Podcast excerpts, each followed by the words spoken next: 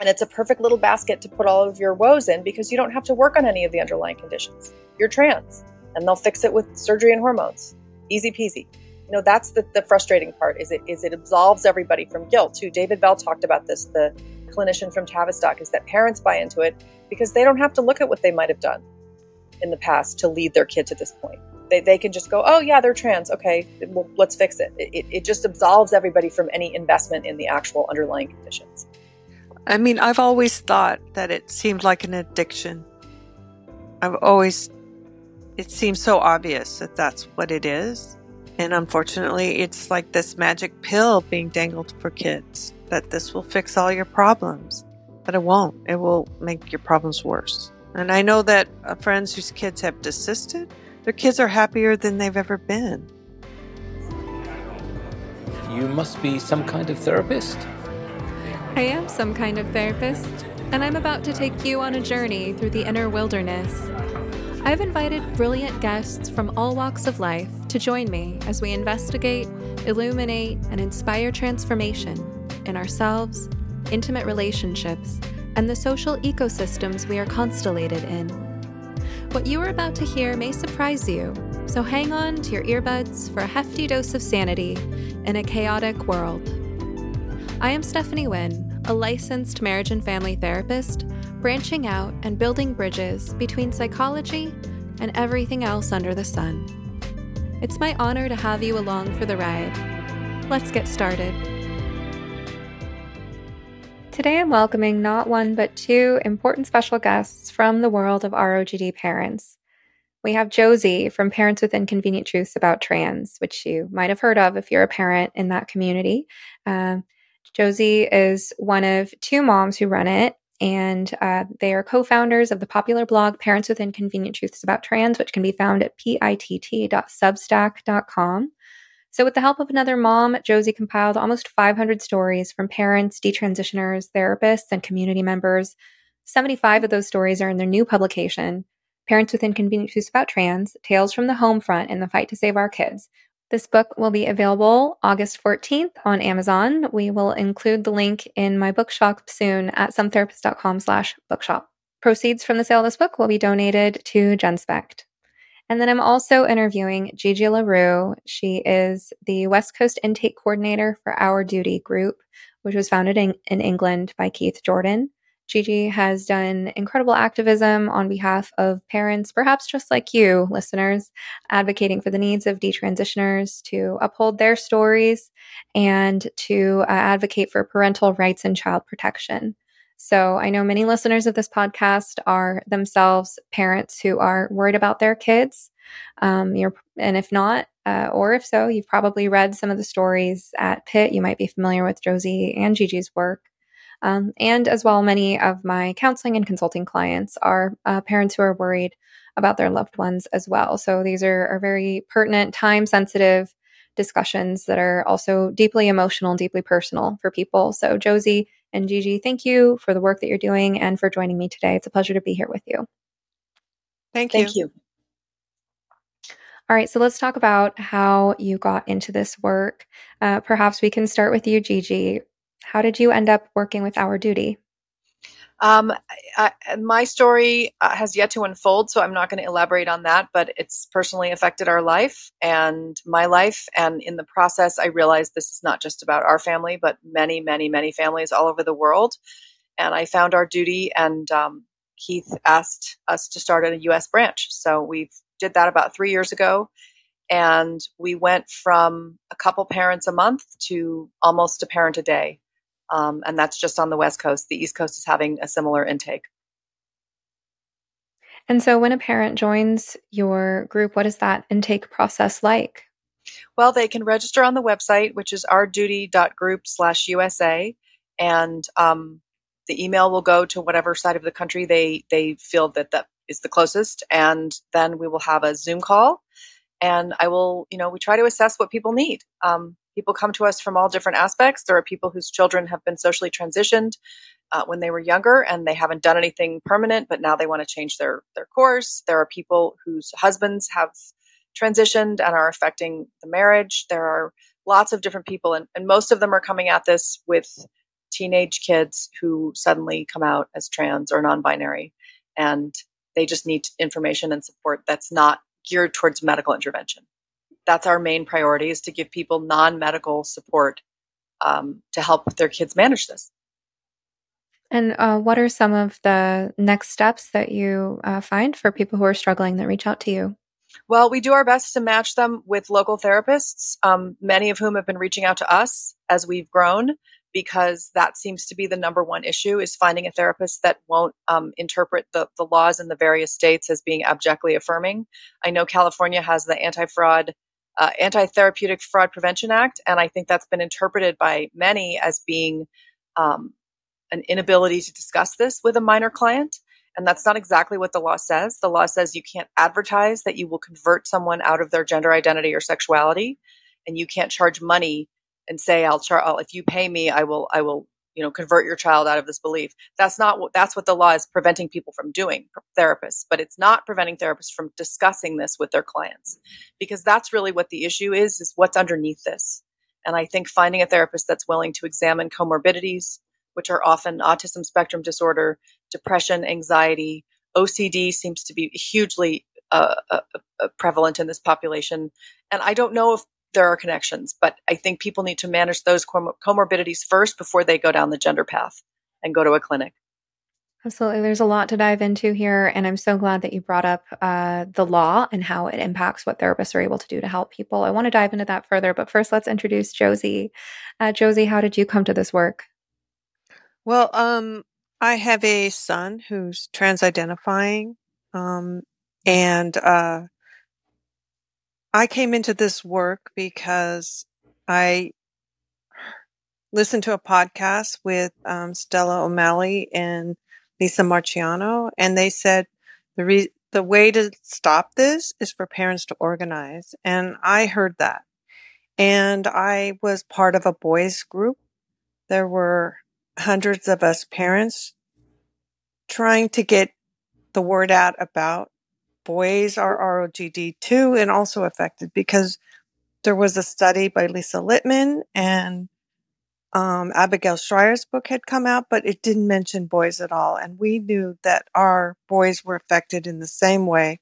They came into it the same way.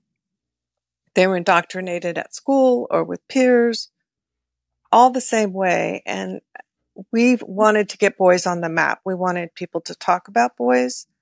So what we did is we started writing with the help of Alistair Gunn, who went by the name of Angus Fox, and he embedded himself. He we embedded him into our boys group, and he helped us write our stories. And the founder of the boys group decided, let's do a boys blitz, and we we're gonna all write uh, the parents were all going to write stories and we were going to get them to as many publications as possible. And so we did. There were about 20 of us parents and we all wrote our story and we got them published. And um, one of the moms put her stories up on Medium and they were taken down for being transphobic. And so she said to me, let's, let's start a Substack. And I said, okay. So I opened up a Substack and we put her pieces up and I had some things that I had written and I put those up and then we started publishing like two days a week, just those stories. And, um, then we asked other parents, we originally thought we would just publish stories about boys. And it became like a happy accident that people actually were engaging with it and I was tweeting it out and people, we were like, whoa, this is catching on. And when we started, we really didn't have any expectation. We just wanted to reach people to get them interested in, in the boys topic. And then I decided, well, maybe I should ask parents of girls to write their stories. And I asked Gigi and she did. And she was her story was the first one published on uh, Pitt, and um, and then all of a sudden, people just started sending us their um, pieces, and then we were started asking for pieces, and we got so many pieces in that we were publishing every, you know, five days a week. And um, then we had a couple that sort of went viral and it kind of put us on the map. And we've been publishing ever since. And that was June of 2021 when we first did our first piece. I think it was June 2nd. And, and we just are, we just keep publishing and we get so much, um, we're just trying to reach parents because like when this first happened to me, I couldn't find any information for six months. And I feel like if I had had this information back when I started, my life could have been completely different. And I might have been able to have the information more readily available, but I was completely blindsided. I, I knew nothing.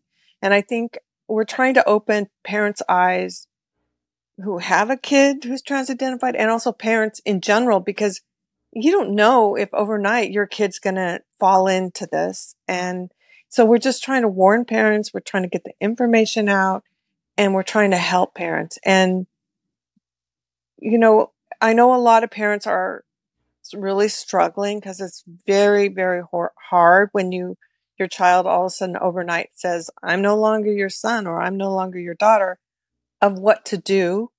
And we just feel that doing something really helps. And I know all the parents who have written and we have published it. They, they tell me how much it helped them and just to, that they wrote their story and that it was published is huge for them. I mean, it really makes a difference. I remember the first time I wrote a story and it was published. I like cried. I just couldn't believe it's such a release. I couldn't believe it. And it made me feel better. So I think anything you can do for yourself to make you feel better, that's what's important. And we are making a difference. I think parents in general, we're the ones that got this going. I, I feel we're making a difference. And the more parents who get involved, whether you have a trans identified kid or not, makes a difference.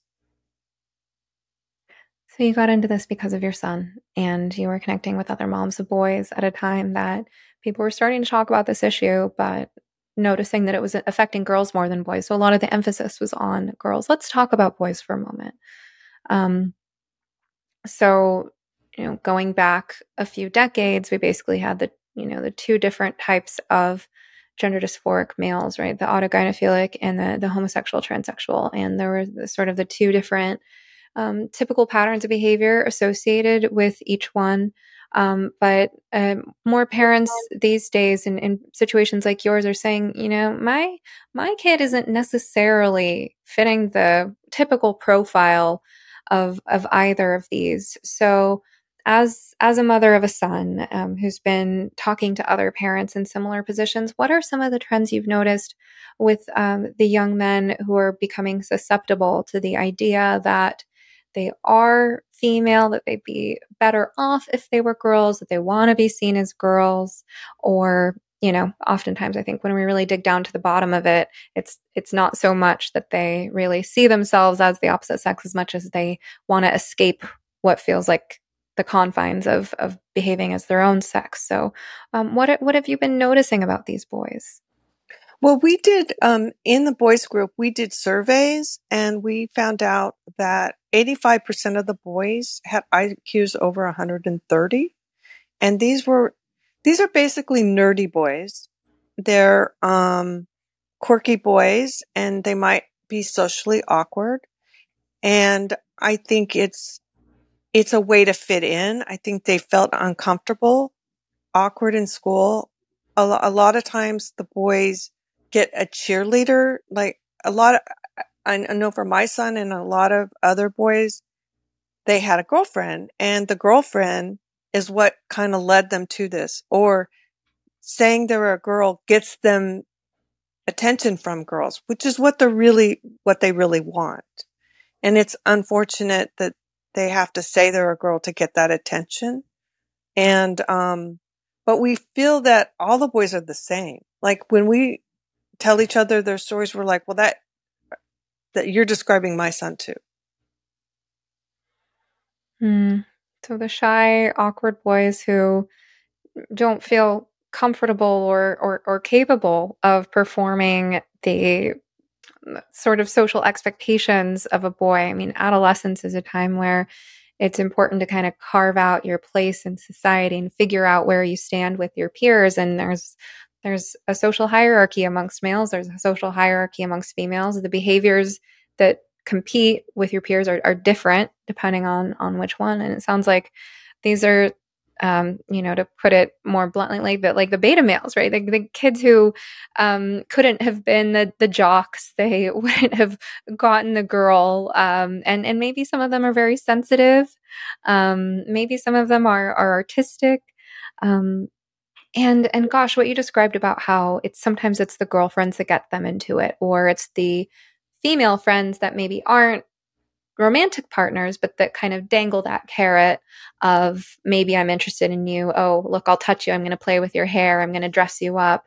Um, th- those early relationships are so formative for people, right? Your first crushes, your first kisses, um, really form your shape of um, what the opposite sex attra- uh, expects from you if you are heterosexual, which most people are by nature, but um, or you know whoever it is you're interested in, what they expect from you, what's going to win their affections, and you know what what you're saying really makes sense to me because I've often often observed from talking to parents in positions like yours that it sounds like their kids are getting a really unrealistic sense from somewhere, um, you know, usually the internet, but oftentimes their peers do a really unrealistic sense of how the dating market truly works. Um, and how to appeal to other people because your typical straight guy isn't going to make himself more appealing to women by having boobs right? That's that's not that's not normal. But when these girls their peers are also inundated in this culture that's really rewarding and emphasizing and glamorizing trans and they're just discovering themselves too it makes sense they would kind of hop on that bandwagon and you know end up misleading their male peers into thinking that this is really how you get the attention and affection of girls. And so it ends up being like the blind leading the blind down this um, very destructive path with no sense of what the real consequences are. And I also want to say that, um, you know, these boys were brought up in the Me Too movement, the Weinstein, you know, that men are bad, men are horrible. I mean, because I know that they it's not as much that they want to be a girl as much as they just don't want to be a man because they're they don't want to be that type of man. And and I don't think they're thinking things through enough to realize you could be any kind of man. And that's they're afraid they don't want to harm women which is weird because then they end up harming women.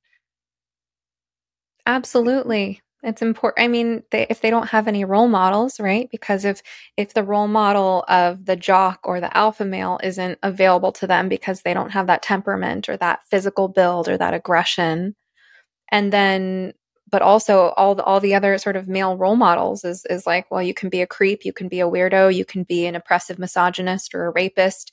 You know, it's like, well, no thanks to to all of that, right? And you know you're going to get rewarded instead if you identify with one of these groups that's perceived as as victimized or oppressed or marginalized in some way. So I really feel for these kids without any anyone realistic to look up to as an example of of who they might become. Well, you know, and I said, why can't you be like your dad? What's wrong with your dad? But I think, you know, people's teenagers, I didn't want to be like my mom. I think teenagers, you know, they don't want to be like their parent sometimes. And um, it also puts them in a cool class. They can be identify as queer. And, you know, all the kids want to be queer, it seems. And, you know, if you have a girlfriend and you're both girls, then you're a lesbian couple. So that's the craziness. Yeah, there are a lot of lesbian couples that identify as gay couples and gay couples that identify as lesbian couples. um, and with boys, I mean, I think for girls too, but I'm guessing boys more. There's also the role of of porn, right? So we know that with with girls, um, one of the reasons it makes sense for them to want to opt out of being seen as women is the the fear of the objectification and sexual violence that they've often seen modeled from a very early age because of their early exposure to grotesque pornography, and then for the boys, I wonder if it's even more complicated because, you know, adolescent boys are famously horny and, and and uncontrollably so, right? And and then this exposure to the the type of bizarre pornography that's out there these days.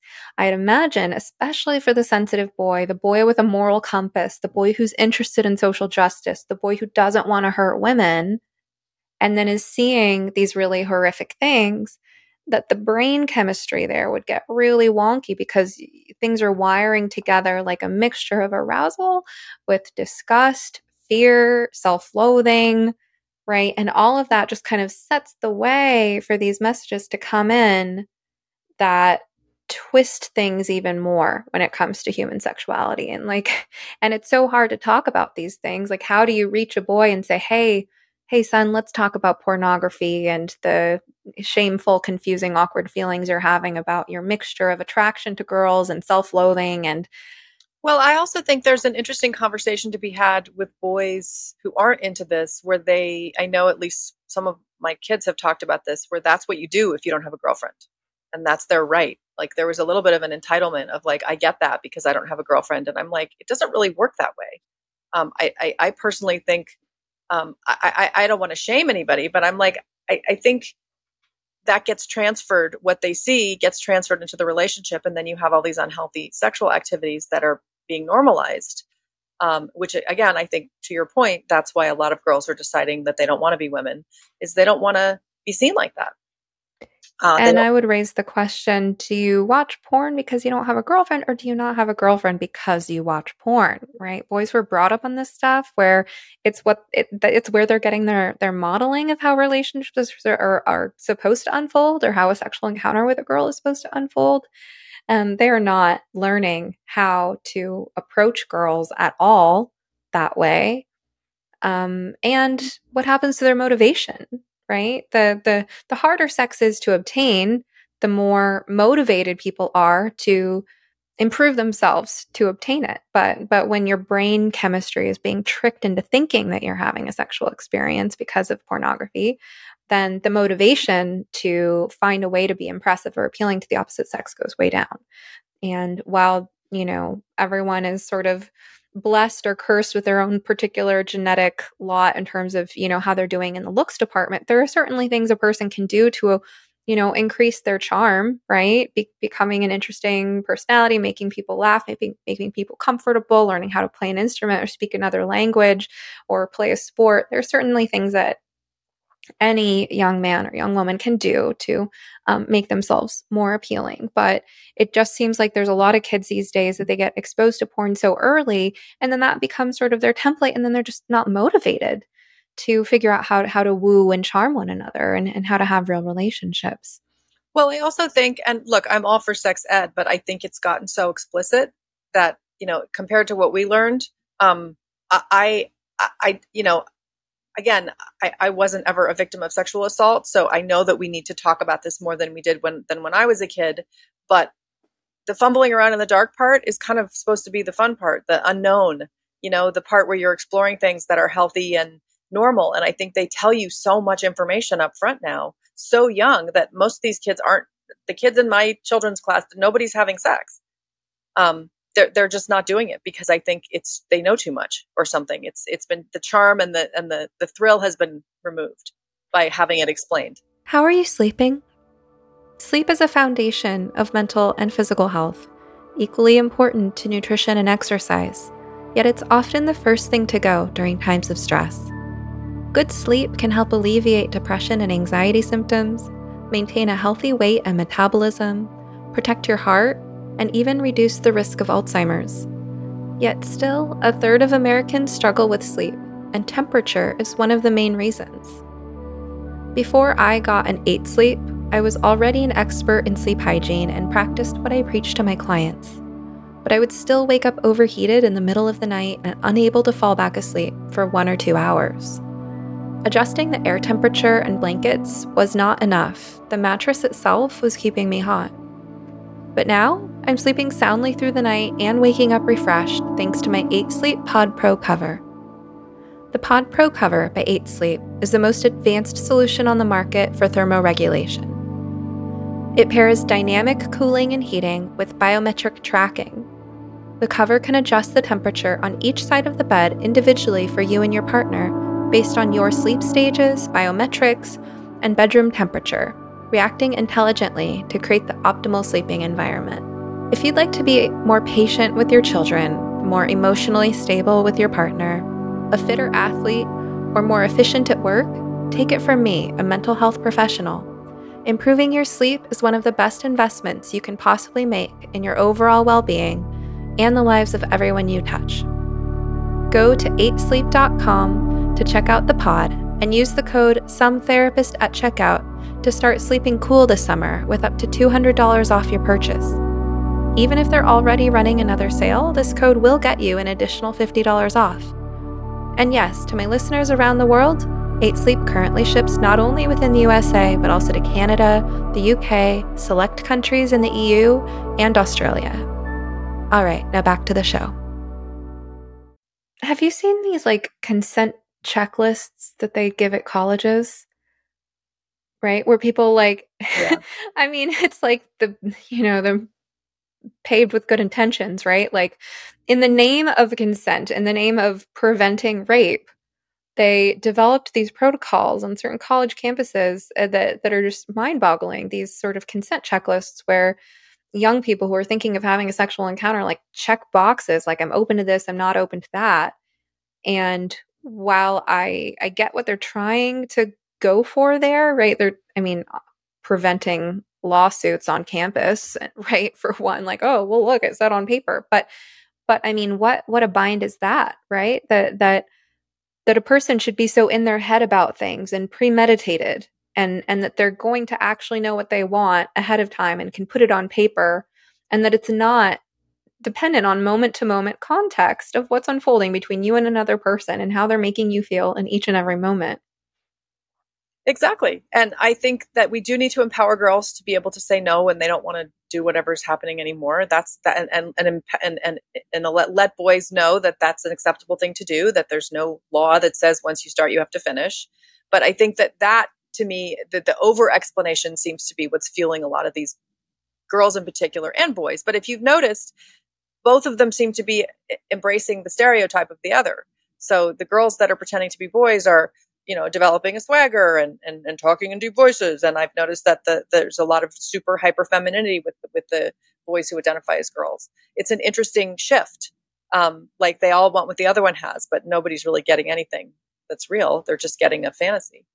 Um, that's not sustainable it's as if by by adopting the superficial traits of the opposite sex they can escape the things that feel so burdensome about being their own sex. I really see such this grass is greener mentality. Yes, but what you're getting is astroturf. And I was thinking about this on the drive up is that, you know, we have astroturf and it's not the same as grass. It might pass as grass. It might look like grass if you looked really quick, but once you feel it and touch it and smell it, it's not grass and it it burns in the sun and it melts and it causes cancer if there's you know it's like it's it's got all these negative side effects and it's kind of a weird analogy but it kind of made sense to me this morning um, when i was thinking about it um, yeah, I think, I mean, I don't know how Josie feels, but most of the parents I talk to, um, if the medical piece wasn't hovering like a horrible cloud, um, we wouldn't care.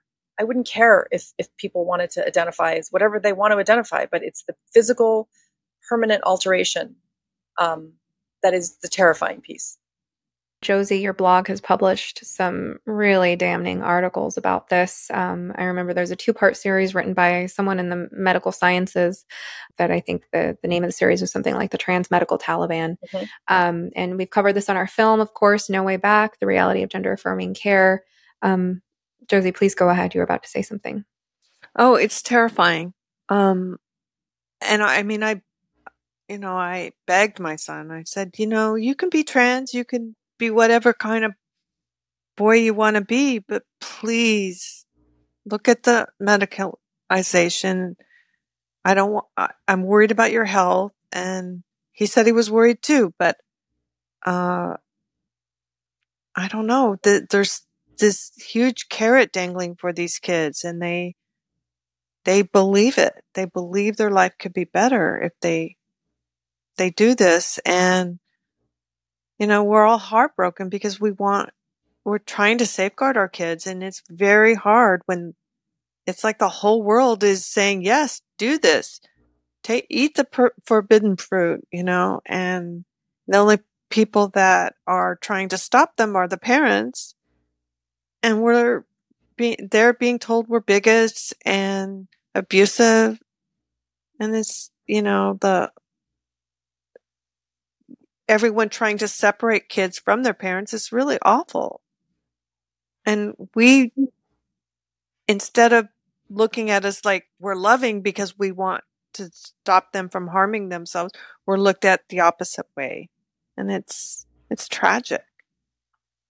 When it comes to your own son, what medical consequences are you most afraid of? Well, surgery. I think everybody's mostly worried about surgery. Well, I mean, girls, it's completely different, but for the boys, surgery, definitely. Not that he's ever said that he would, but. He hasn't said that he would. No, he always said he wouldn't. But I mean, I know, like, I hear detransitioners and they say that they get called by the, the surgeons. When do you want to schedule your, you know, surgery? Like they get pushed. Um, and other people will say, "Oh, you haven't done that yet," or whatever. I I hear that it's really,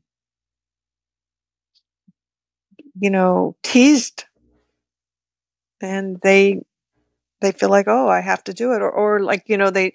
I think a lot of the kids they do one thing and they're like, "Oh, well, I still feel the same, and I'm I don't look like it," so they keep doing one more thing. They keep going and going and going until they realize they've done too much or you know a lot i've heard from detransitioners that say eventually reality catches up to you but it's this kind of alluring path that keeps you always chasing the fantasy of that next degree of affirmation that next degree of passing and meanwhile um, many of these kids they're remaining very unwell they're they're stuck, stuck in behavioral patterns that are not conducive to good mental or physical health for that matter. I mean, they're not oftentimes taking care of their own basic hygiene. Um, they're not moving forward with their lives, right? And there's kind of this mentality that, well, I can't live my life. I can't take these positive steps because I'm depressed because I, of my dysphoria, right? So I have to put the dysphoria first. That's what's going to fix everything, which is a really dangerous assumption because you're spending these crucial years of your life, not working on your health, your um, academic performance. Although, as you pointed out, many of these kids are very bright, um, and um, and instead just kind of chasing this fantasy that when you get that next level of of affirmation or of passing, then you'll be happy, right? But that's that's uh, such a shaky assumption to to rest your moves on because then you've potentially spent years investing in this this sense of who you are and where you're going and what's going to make you happy and then you finally get there and you've made these these permanent life altering decisions only to find out maybe that was never it to begin with and society isn't helping right by reinforcing these these myths of telling these kids that this is really who they are and that they're going to kill themselves if they don't get what they want it's it's so destructive well, that's the issue with social transition is, you know, the AAP did that article uh, recently that said like 94% of kids uh, who transition socially before they reach 12 will persist. Well, of course they will. If everyone in their life is telling them that they're really something that they're not, that makes sense to me. And so how are those kids supposed to go out into the world and be, and, and just let go of that? Like they're they're they're being primed to to medically transition. Um, if they haven't already been put on blockers, they're being primed to go onto hormones and surgical you know, to, to perpetuate this identity that they've basically lived for half their life. And so it's a very dangerous, um, not a neutral act, as we know. And I think that that's been the main concern. A lot of parents call and describe having their kids socially transitioned at school. And what are your options? And so we're trying to give people, you know, an understanding that if, if it is in fact, according to the ACLU, a, a, a profound psychosocial intervention, this is Cass review, and then the ACLU calls it part of a larger medical protocol, then aren't those teachers and counselors and other people's parents giving your child medical treatment without a license? Like, I, I know the, the penalties for that aren't particularly high, but there is an, a, an argument to be made that it's not their place. And so I think we need to start empowering parents to, and giving them that information so that they know, you know, this is not acceptable and there's a reason why, and here's the evidence that that proves that. Mm, I would agree with you on, that, Gigi. So um, I want to come back to something you said earlier at the beginning when we were doing introductions. You you talked about the laws in California, and I'm glad to have you speak on this because I'm, I'm in Oregon. I'm not really familiar with what's going on in California, although I know all the blue states on the west coast and, and many other places have these these very misleading laws that are confusing the general public as to, to the nature of things like so-called conversion therapy you know something i notice about a lot of these laws is that they don't they don't actually mention the clinical diagnosis of gender dysphoria right they talk about people's gender identity and how you know how you can't discriminate on the basis of gender identity but they never specify what treatment options does this leave available for gender dysphoria? Because if gender dysphoria is a, you know, it's in the DSM, and in order to be a psychiatric diagnosis, there has to be that component of clinically significant distress or functional impairment. This person is suffering, right? You don't give treatment, and we would might disagree about what treatment entails, but you don't give any type of treatment to someone who doesn't have something that they're suffering from. That's how the medical system works. So there is this diagnosis that indicates that the person is having distress. They're having real problems in their life that are making it difficult to function. So, if a person is experiencing distress, and I'm so glad, by the way, that you mentioned the high comorbidity rate with obsessive compulsive disorder, because I think we need to talk about that more because there are such similar brain patterns and behavioral patterns between the way gender dysphoria is currently manifesting in a lot of these youth and obsessive compulsive disorder. So here you have this pattern of distress that you're mentally attributing to the sex of your body. And then there are, you know, cycles of behavior, sort of obsessions, compulsions, avoidance behaviors, ruminations, uh, all pertaining to to your your sex or gender identity as as they call it then you need help with that, right? So, so then you have gender dysphoria, you go to a therapist, and what are your treatment options? So, what, what people on our side would argue is that you should be able to talk to a mental health professional about how you're suffering and get help for that suffering in the same way you get help for any other kind of psychological suffering, which is comprehensive, careful, evaluating the root causes, the, the correlations, um, what all this is tied to, you know, how this came to be, and then what's going to help you out of that most um, non invasively, right? The least use of medical resources, the least amount of side effects or, you know, permanent results. Um, and so this is why I'm so outspoken on this issue because this is really just really just a departure from how we treat any other psychological problem. So with these laws, you said that there are some misunderstandings that people have about what the law actually says in California with regard to treatment options for gender dysphoria. Although what I'm hearing is that it doesn't actually say gender dysphoria in the law. It says something about a person's gender identity and that a therapist can't say that they will change it. Can you can you explain that? Well, according to the Therapeutic Fraud Prevention Act, if you read it, it says no no licensed therapist in the state of California can uh, advertise or say that they will charge money in exchange for changing someone's um, gender identity or sexuality. So that doesn't preclude someone coming from coming in and discussing it. They just can't actively say, no, if you give me enough money, I'll, I'll, they can't promise that they can change it. And, and I don't think any therapist would. The whole outcome for the patient has, is not contingent upon what the therapist wants. It's what's best for the patient. And I think we can agree that even with acute clinical distress with gender dysphoria, for which, by the way, there's no scale, as you probably know. So there's no way to know what's a 10 and what's a one. Um, I think the distress needs to be individualized for each person, and it's not. Now it's just you have it or you don't. And I think um, we need to look at management. There's plenty of people who describe symptoms of gender dysphoria that they lived with before this was a thing, and they worked at it. They grew out of it. And so I think that's really the key is is giving kids time and the tools to to manage those feelings um, without giving them a, a pill or a, a, a surgical option. I don't think that should be on the table until they're 25. And I know that's not popular because 18 is supposedly a consenting adult, but you know, those of us with 18 year olds can tell you that they're still children for quite a while. They're baby adults. Yes. And they yeah. still can't con- conceive of, of the, the outcomes for themselves. And I know Abigail Shrier came to our support group early on, right after her book came out and told us that she said 25, 25 is the, is the, is the number. For people. They, they, they change their mind on a dime after going all the way. She said she's met people that have gone all the way. Um, they get a boyfriend, they change their mind, something clicks. And so let's just give them that time to explore this. Yeah, well, I mean, the, and the brain doesn't finish developing until 25. Yeah, especially regions of the brain eh, that are highly relevant here, like impulse control, emotion regulation, ability to plan and see into the future, right? Um, uh, yeah, I mean, we have this conversation all day. We're having it all over the internet, right? About how kids this age aren't capable of, of making, um, you know, good long term decisions. So, um, but that that's interesting the way you you clarify the law in California. I really appreciate that. I'm sure that our listeners in California will appreciate hearing that too, um, because that's very specific to say that that they cannot advertise or char- say that they'll charge money in exchange for changing someone's gender or sexuality. That that's um, now that's very different from someone saying that they offer treatment for gender dysphoria, right? G- gender dysphoria means you're having distress about a perceived mismatch between your so-called gender identity and the sex of your body. So if you're having distress about that, we would all argue that um, let's leave the sex of your body alone. that maybe that's not the problem. Maybe the problem is the psychological distress.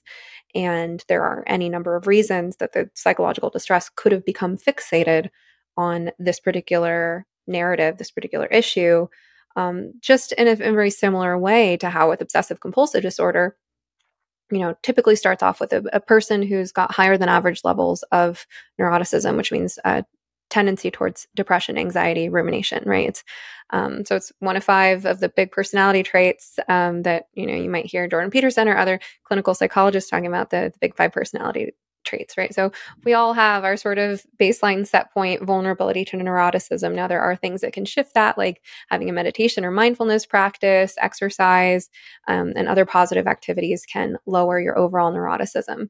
But obsessive dis- uh, compulsive disorder typically starts with someone with higher than average degrees of neuroticism and um, a lot of anxiety. And then that anxiety gets projected onto particular things, right? So it depends on the nature of the OCD, but one common form, I know it's stereotypical, so I kind of hate to reinforce that because OCD can take many forms, but one form everybody knows about is the the germ obsession, right? So let's say that that is the obsession. Well, you know, for someone with that behavioral pattern, it could be that that what's really stressing them out could be any number of things. You know, it could be going on in their body chemistry. It could be stress in their relationships, something going on with work, something having to do with self esteem.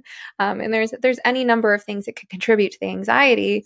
But rather than thinking about what are what are my real problems and what do I need to do about them, there becomes this behavioral pattern where the anxiety gets projected onto germs, right? So then the behavioral coping response gets projected onto germs. So then it's the hand washing or the the hygiene rituals.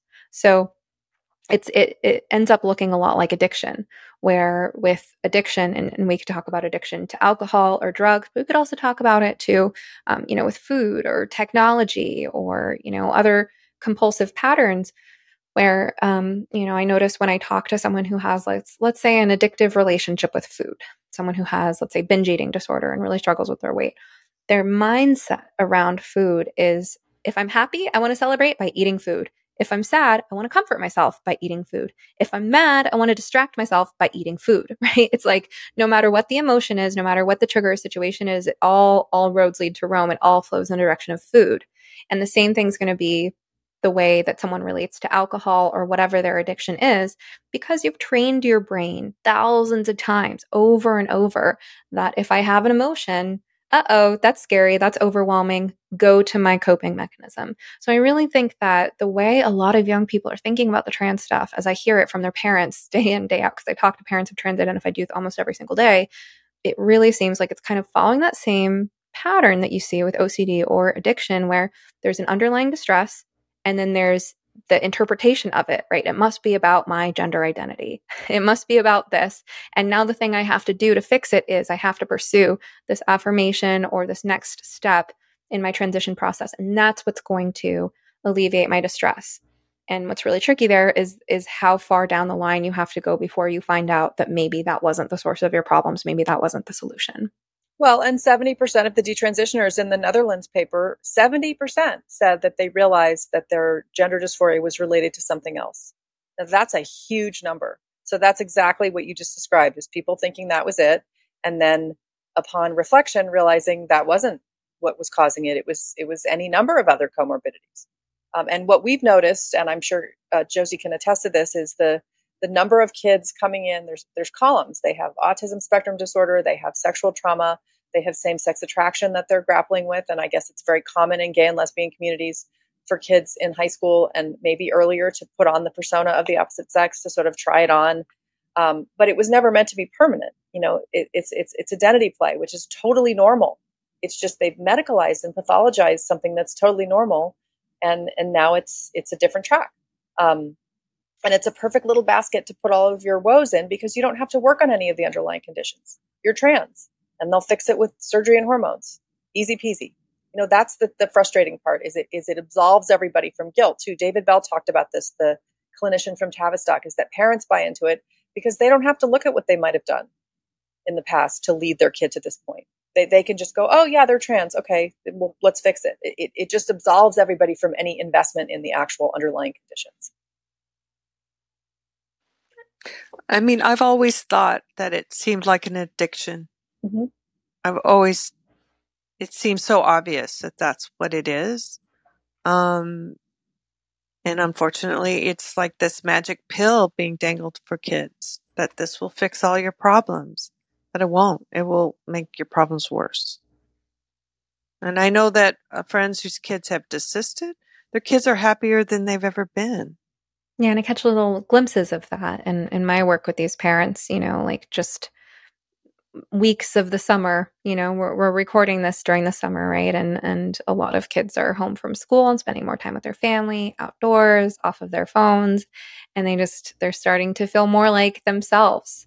So Josie, in the time that you've been uh, running the Pitt blog, what are some of the more hopeful or encouraging or enlightening stories that you've come across or any kind of trends you've noticed in what's helpful for families?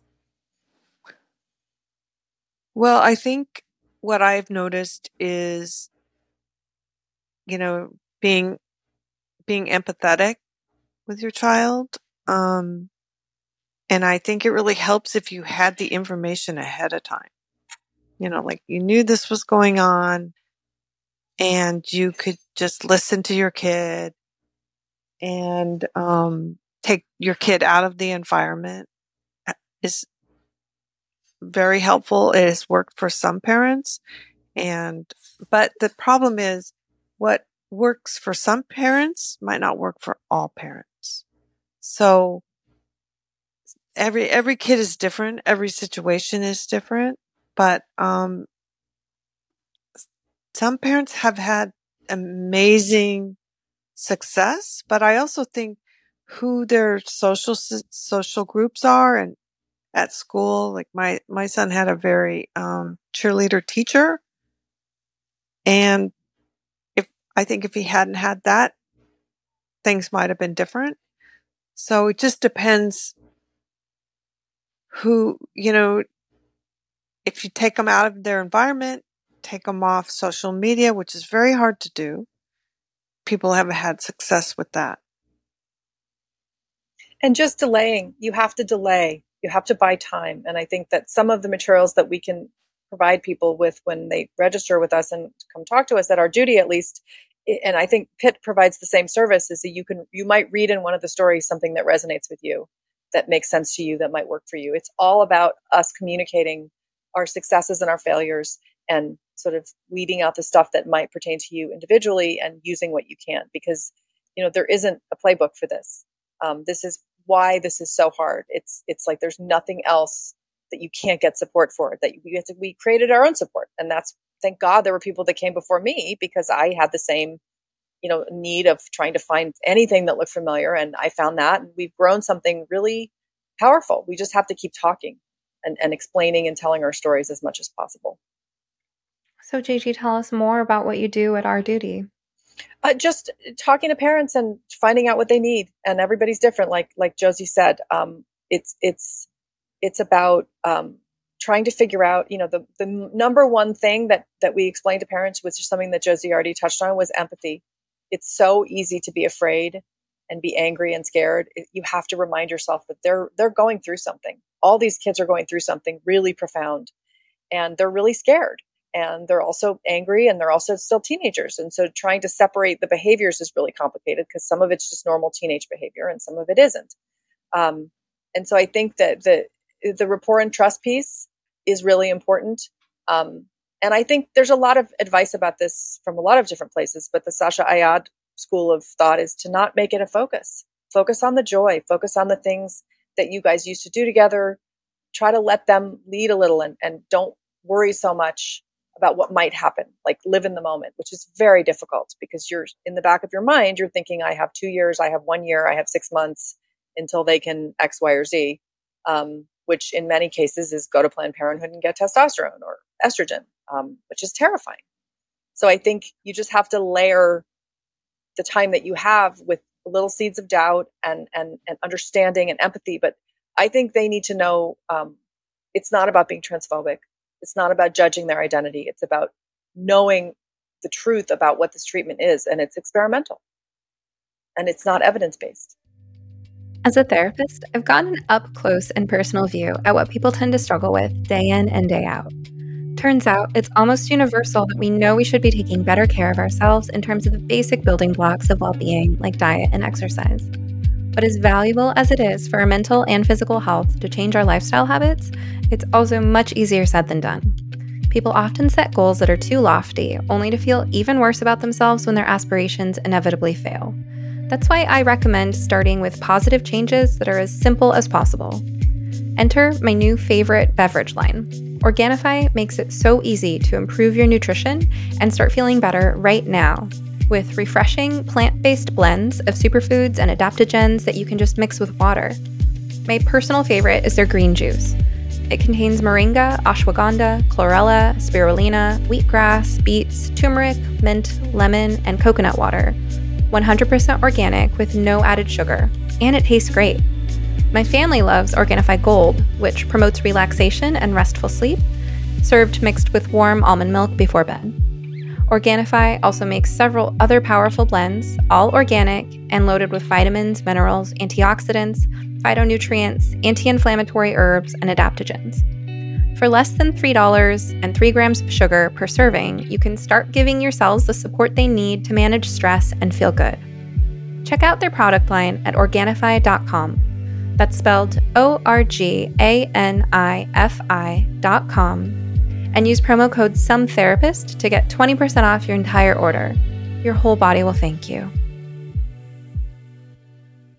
I do agree with Sasha on that. And part of part of how I've come to that position is through my work with parents. And, um, you know, just to give listeners a little background or to give you guys a little background if, if anyone's just kind of getting caught up on this, I got thrown into this when I basically just came out as a public voice as a therapist who was concerned about the way that my field was treating gender related distress. And then I just started getting flooded with you know messages from parents. And so i just kind of jumped into it. Um, i you know with um, facing threats from my licensing board last year i had to stop working with um, the youth um, directly. And also i'm just too public. I, am I'm, I'm too googleable so that wouldn't work. But um, I would say a large part of my counseling practice and and um, almost all of my consulting and coaching work um, involves parents, and so um, I've faced some criticism for how I've handled certain situations, but it's really like I just jumped into this. I got thrown into this situation, and I was just kind of doing my best to help. And I've I've learned along the way, um, sort of making it up as I go and bringing in everything I I know from my prior clinical experiences and seeing how I can apply it to the situation that parents find themselves in. And so through the last couple of years of um, you know just hearing from so many parents and interviewing a few on my podcast, but mostly having them as um, counseling and consulting clients. Um, it's like there's this parallel process. That's that's a term we use in therapy sometimes, right? Sometimes in therapy we notice that there's something going on in our client's life and like we're we're mirroring that in our our feelings toward our patient.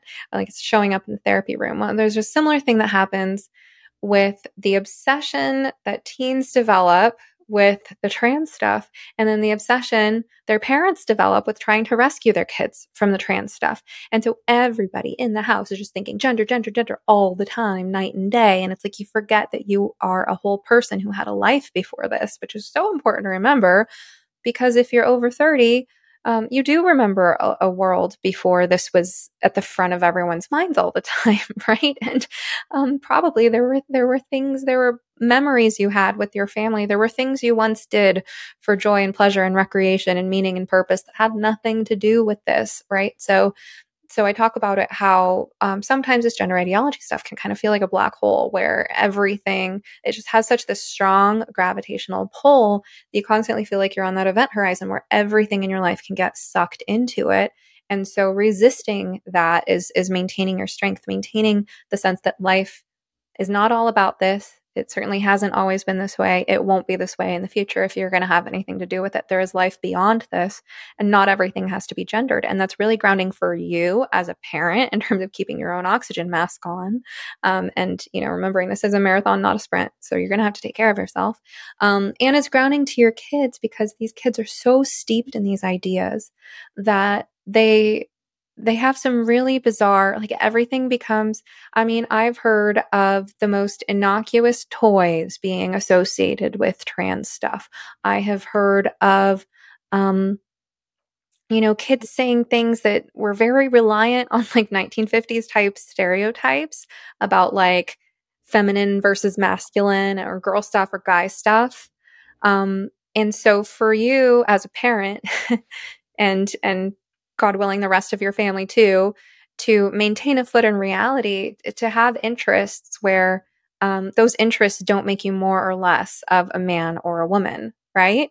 like whether you're a mom that's into kayaking or hunting or baseball or um, traditional girly stuff, whatever it is, like not everything has to be gendered, right? And these kids need that space to find themselves and find where they naturally actually fit, not just what's going to make them fit in with their peers or what phase they're going through, but where they naturally would fall if they were free of social pressures to identify a particular way, like how naturally kind of feminine or masculine your kid would really be, or their interests would really be, and to know that it's okay to have those interests or to have that personal style, and that it doesn't mean you have to change your whole identity and go by a different name and inject yourself with drugs and shorten your lifespan. So I absolutely agree with Sasha Ayad. Like, don't let everything be about this. And I call parents out. When I work with parents, I have very good relationships with the parents I work with, and they come to me for my honesty. And so I say, with so much love and respect, I will call them out when they took the bait. You know, when they took an opportunity to have a conversation with their kid or share some quality time with their kid that could have been just about the card game or whatever they were doing. And instead, the parent was so obsessed with the gender issue that they were like, So is this what you think makes you trans? You know, like the parent brings it up. and I'm like, Now, now, you could have had a moment of quality time. And because the thing is, ultimately, you have no control over how far your kid is going to, to, to go down this path. You can you can try to play your cards right to support them with developing a healthy sense of self-esteem just as they are, not feeling the need to modify their body. You can try and you can work on the things that are going to maintain the relationship with your kid, but you ultimately don't know how far they're going to go down that path, nor at what point they may desist or detrans. And so let's say that your kid does take several steps down that path and then they regret it when they're 27 and that's when they turn around well, you're going to want them to have had some life experiences. Like, even if, heaven forbid, there is some bodily damage that they regret and have to suffer the consequences of, still, you're going to want your kid to have something to come home to in themselves that was not completely eaten away by the gender stuff, right? That's what those memories are for. And I've talked with detransitioners who had an interest, at least, like some creative pursuit that they were doing the whole time they were trans identified that they got to come back to or maintain through their detransition where they're like, at least I still have this thing, this thing, like I thought that my gender identity was related to this art form, but I see like I've always been an artist. Right? And I don't, this has nothing to do with my gender. And for Mm-hmm. some, for some it's too painful, right? For some, their previous interests remind them of the time that they were trans and they feel like they have to cut themselves off from it completely. But still, you're going to want to take advantage of any time that you have available as a parent with your child, because that time is so precious, to give them a life that's not just all about this. And that is going to form the foundation of their self esteem, of their genuine competence. I think it's going to give them something to come back to. If they do need to desist or detransition down the line it's like at least not at least their whole sense of self isn't based on gender right? And it gives them the roots of competence because i think a lot of these kids are using gender as a shield especially i see it with the girls you know this like the swagger that one of you mentioned earlier that they adopt um, the sort of uh, masculine identity that they adopt is like a, a shield of a tough guy that can face the world that isn't weak and vulnerable and isn't going to be sexually exploited and isn't going to be made fun of like the bullies made fun of them in sixth grade, right? Um, so it's like they construct this alter ego to take the place of having to um, have a fully formed personality, which they don't have yet. So they they like to hide behind this alter ego, um, but you know, the more of a genuine sense of competence you have based on lived experience, the less you feel the need to hide behind a, an alter ego. So why not give your kids that, right? Even if they're still using whatever pronouns with their friends and stuff that you can't control, at least you can have those experiences with them where they're they're getting good at archery or they're getting good at painting cars or whatever the heck it might be. Agree. And that's advice. I shouldn't say advice. That's what I say to some parents is like, think of something that like the whole, the whole needed to be filled and, and it was filled with gender. So think about Yes. for the future, when the gender's gone, you have to have something to replace it with. And, and that's not up to the parent to decide necessarily, but it might be good for them to think on those terms that like it's about filling the hole with something that's more wholesome and more sustainable and, you know, longer term. Um, but I think it's just hard to see hard to find what that looks like. And I think going to the past is a really good idea. Well, like for me, uh, my son was engaged in all these activities and sports. He was an athlete. And when gender came, he gave it all up. So it was really hard to get him to go back to stuff. So I know a lot of people give the advice, you know, do sports, do this. And I'm like, well, he gave it all up.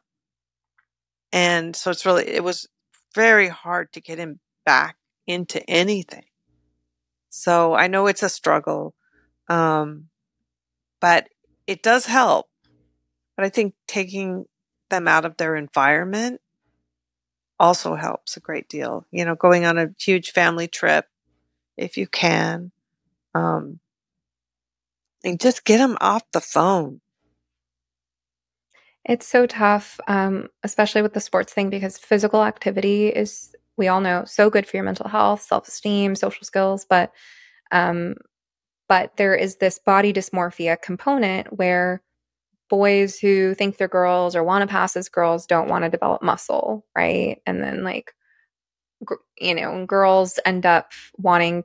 You know, sometimes girls have eating disorders or trying to starve themselves so that they don't have their feminine body fat. Um, so it can be really hard to get kids to behave in ways that are physically healthy because they're telling themselves th- this lie. Well, I can't get comfortable in my body because I don't look like this, and no, I don't want to be athletic, and no, I don't want to look know. And so some kids are going to benefit from going back to things that they loved before, and some kids are going to be benefit from finding some new interests, and and maybe you play a role in that as a parent and um, help them find what those new things are, or maybe not. But like it's like you're what you're saying it all comes down to at the end of the day more time in the real world and outdoors less time on screens more quality time and more of life just being about life not everything being wrapped up in gender and that's for your own sanity as a parent as well Yeah. so uh, sorry you were about to say Well, I, I was reminded in the very beginning. I know that a lot of kids go online and they take these gender tests, and they they're told, you know, if you if you oh sorry, they're told a lot of kids go online uh, early on and they go and they they take these gender tests and it tells them if they're a man or a woman. Um, just for the record, I'm a man.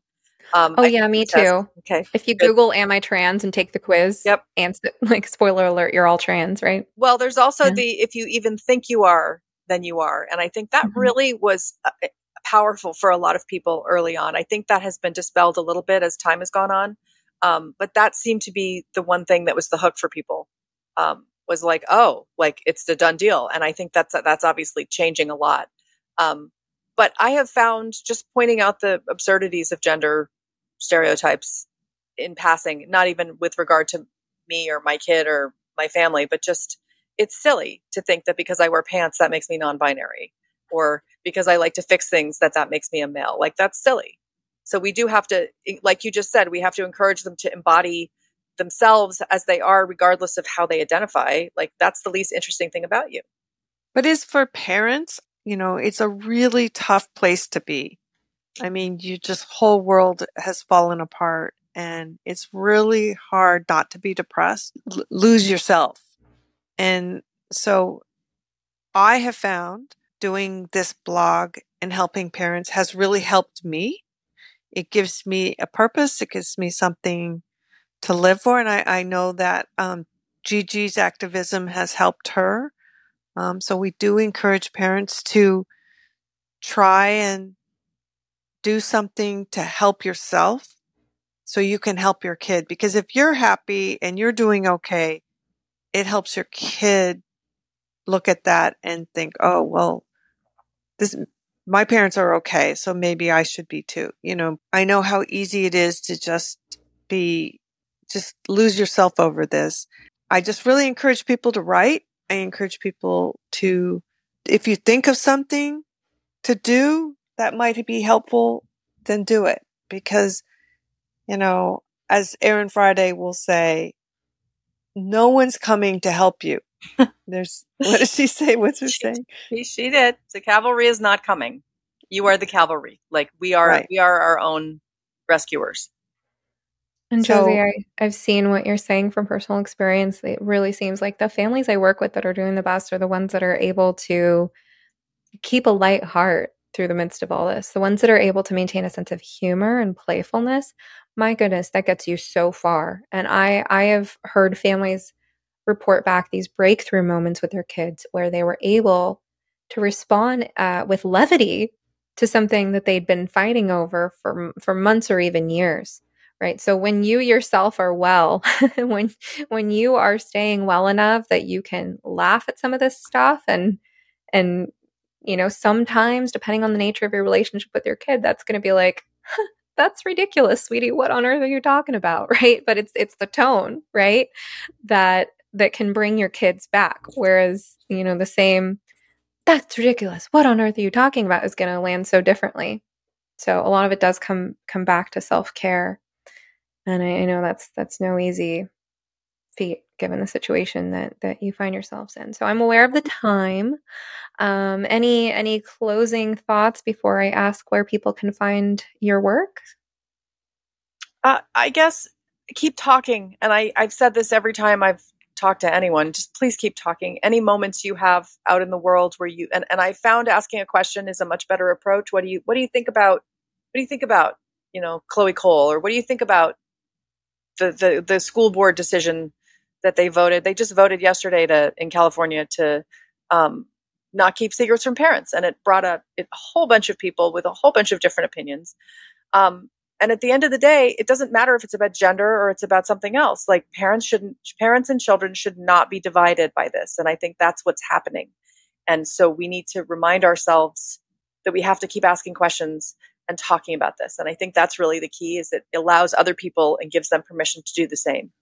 By the way gigi i did not know about that that's fantastic and the fact that that happened in california i think is really encouraging so um, you, you said that pretty uh, quickly and quietly so just for anyone who didn't hear that what i heard is they voted in california for the schools to not keep secrets One, from parents one school district. One school board. oh, one school in one Chino. school board And so so Okay. it's created a whole fervor as to whether or not the governor who's punishing another school for not accepting a specific curriculum with a 1.5 million dollar penalty it, it it depends on how the state is going to deal with it. I hope they're going to give the school boards their own autonomy because I think that's the whole point. But yes, it, it was good because one one place, Bill Essayli was our guy and he got it done. It's a policy. So they voted yes.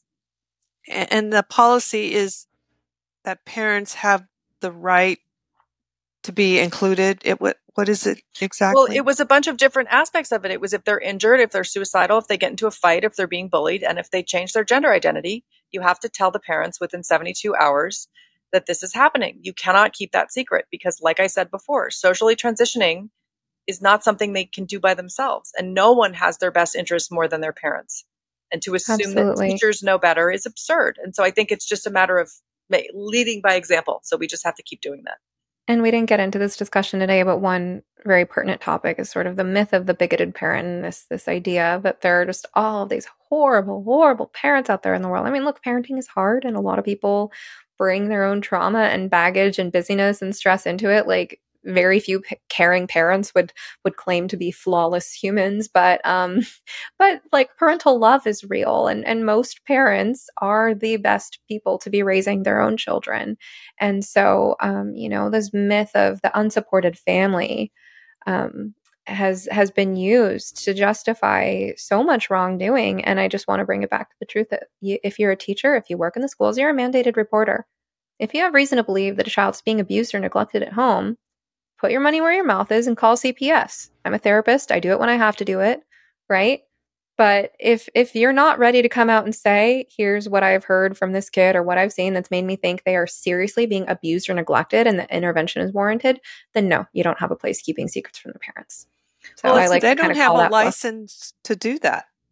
And how are these teachers going to feel when they push the kid down a medical path and then they detransition? They took the power away from the parent. Well, and that's and another thing that I'd like to add before we wrap up, if we are wrapping up, that one of the conversations I had with a parent who did go to the Transforming Families meeting in Los Angeles and did join the ranks of the affirming parents.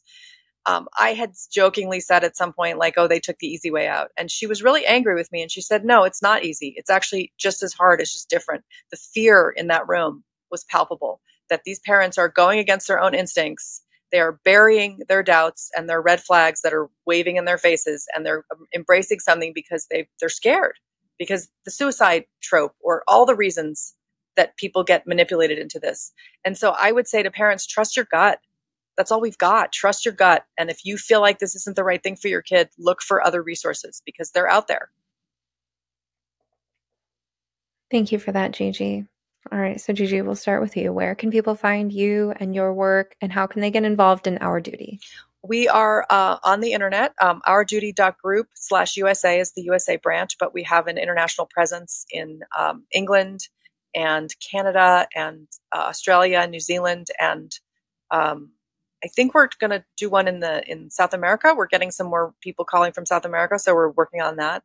Um, go to the website. There's lots of information. There's downloads to send to doctors. There's statistics, um, and we we encourage you to embrace the conversations with your pediatricians and doctors and just ask them what they think because a lot of the promotion of this is coming from ignorance. It's not coming from evil. It's coming from the assumption that the AAP is doing the right thing by backing this and the assumption that the American Medical Association is in the right. They're not. They're ideologically captured and ignoring evidence coming out of other countries. And so it's our job to educate them in the best sense of the word and give everyone the same information from which to glean their own um, their own opinions. And I think it's impossible to look at the statistics and not have some questions. And so, you know, please join us if you're a therapist. We are connecting therapists regionally and locally who may not want to be public. We can keep it your information private.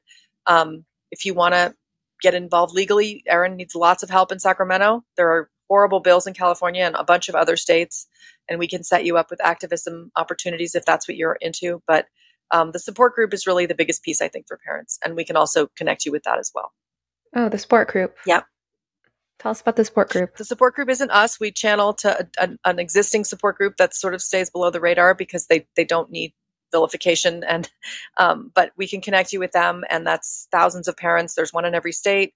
Um, sometimes they meet for, with zoom. It's parents of ROGD kids and and they're a wonderful organization that's been around a lot longer than we have. Um, and they have a really foundational um, way of of just meeting regularly and giving parents an outlet to not feel so alone that's great to hear. All right, Josie, tell us where people can find you and Pitt.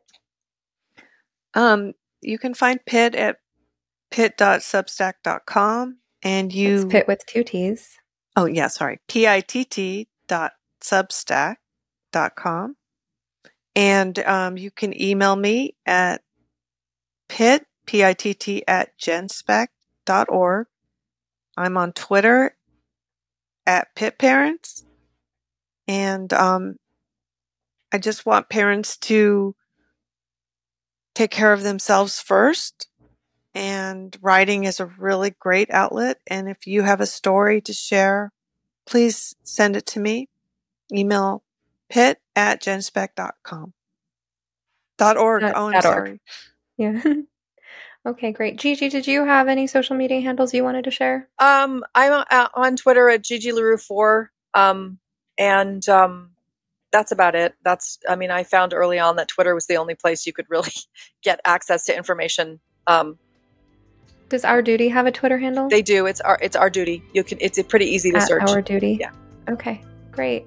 Thank you both so much for joining me today. It's been a pleasure. Thank you. Thank you. I hope you enjoyed this episode of You Must Be Some Kind of Therapist podcast. To check out my book recommendations, articles, wellness products, guest episodes on other podcasts, consulting services, and lots more, visit sometherapist.com or follow me on Twitter or Instagram at sometherapist. If you'd like to go deeper, join my community at somekindoftherapist.locals.com. Members can dialogue with other listeners, post questions for upcoming podcast guests to respond to, or ask questions for me to respond to in exclusive members-only Q&A live streams. To learn more about the gender crisis, watch our film No Way Back: The Reality of Gender Affirming Care at nowaybackfilm.com. Special thanks to my producers Eric and Amber Beals at Different Mix and to Joey Pecoraro for our theme song Half Awake. If you appreciate this podcast and want more people to find it, kindly take a moment to rate, review, like, comment, and share on your platforms of choice. Of course, just because I am some therapist doesn't mean I'm your therapist. This podcast is not a substitute for medical advice. If you need help, ask your doctor or browse your local therapists online. And whatever you do next, please take care of yourself. Eat well, sleep well, move your body, get outside, and tell someone you love them. You're worth it.